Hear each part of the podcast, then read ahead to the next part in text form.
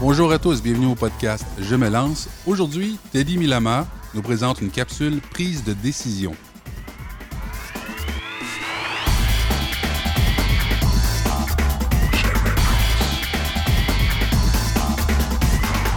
Ici Teddy Milama, je me lance.ca, blog post je me lance également.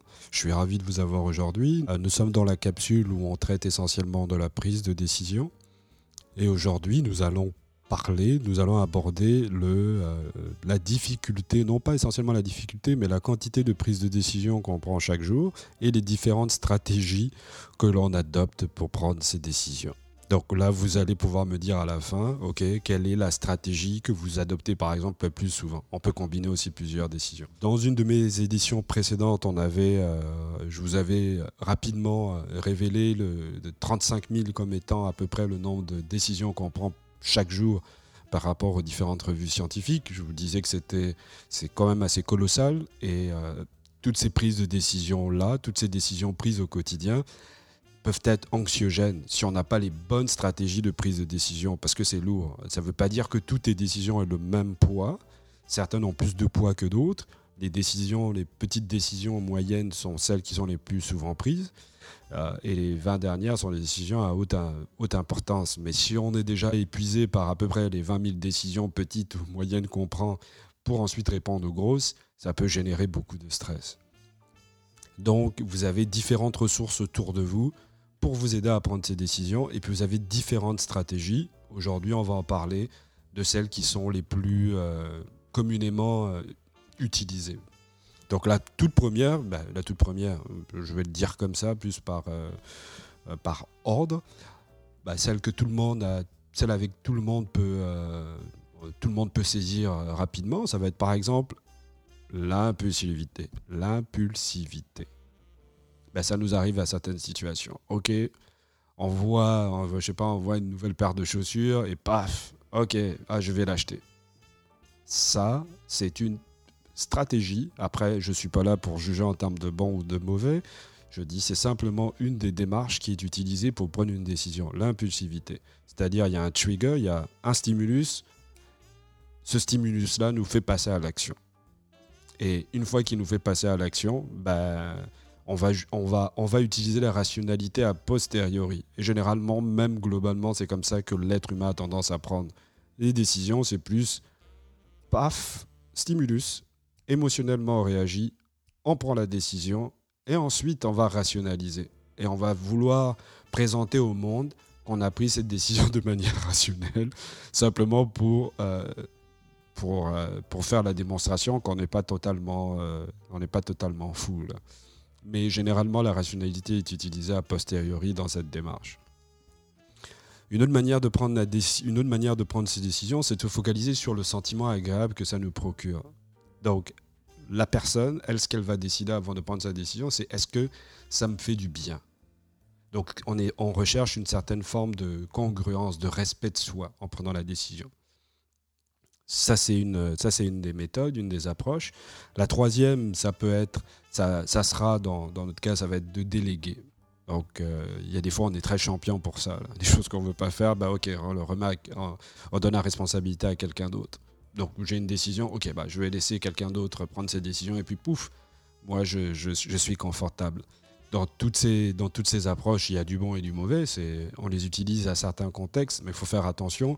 Si ces stratégies ou ces démarches que vous utilisez deviennent chroniques, ça peut devenir problématique. Pour la simple et bonne raison, c'est que ces stratégies doivent être utilisées de manière contextuelle. C'est le contexte qui décide, OK, quelle approche je dois utiliser pour maximiser ma prise de décision. On va passer aussi à une qui est souvent utilisée, qui est l'évitement. Qui est une approche quand on est fatigué ou quand on veut pas aborder, on veut pas prendre ses responsabilités. C'est pas un jugement de valeur encore. On évite parce qu'on n'est pas prêt. On se sent pas en mesure d'assumer une situation. On laisse faire. Donc l'évitement, le déni, etc. Ça peut être une stratégie pour prendre une décision. Ensuite, on va passer à une autre qui est trouver le bon équilibre, la balance. C'est-à-dire qu'on pèse le pour et le contre. C'est-à-dire là, on est plus dans une démarche d'analyse. Quand on parle d'analyse, on est plus dans le logos, donc la logique. Donc on va regarder les différents paramètres et on va les pondérer.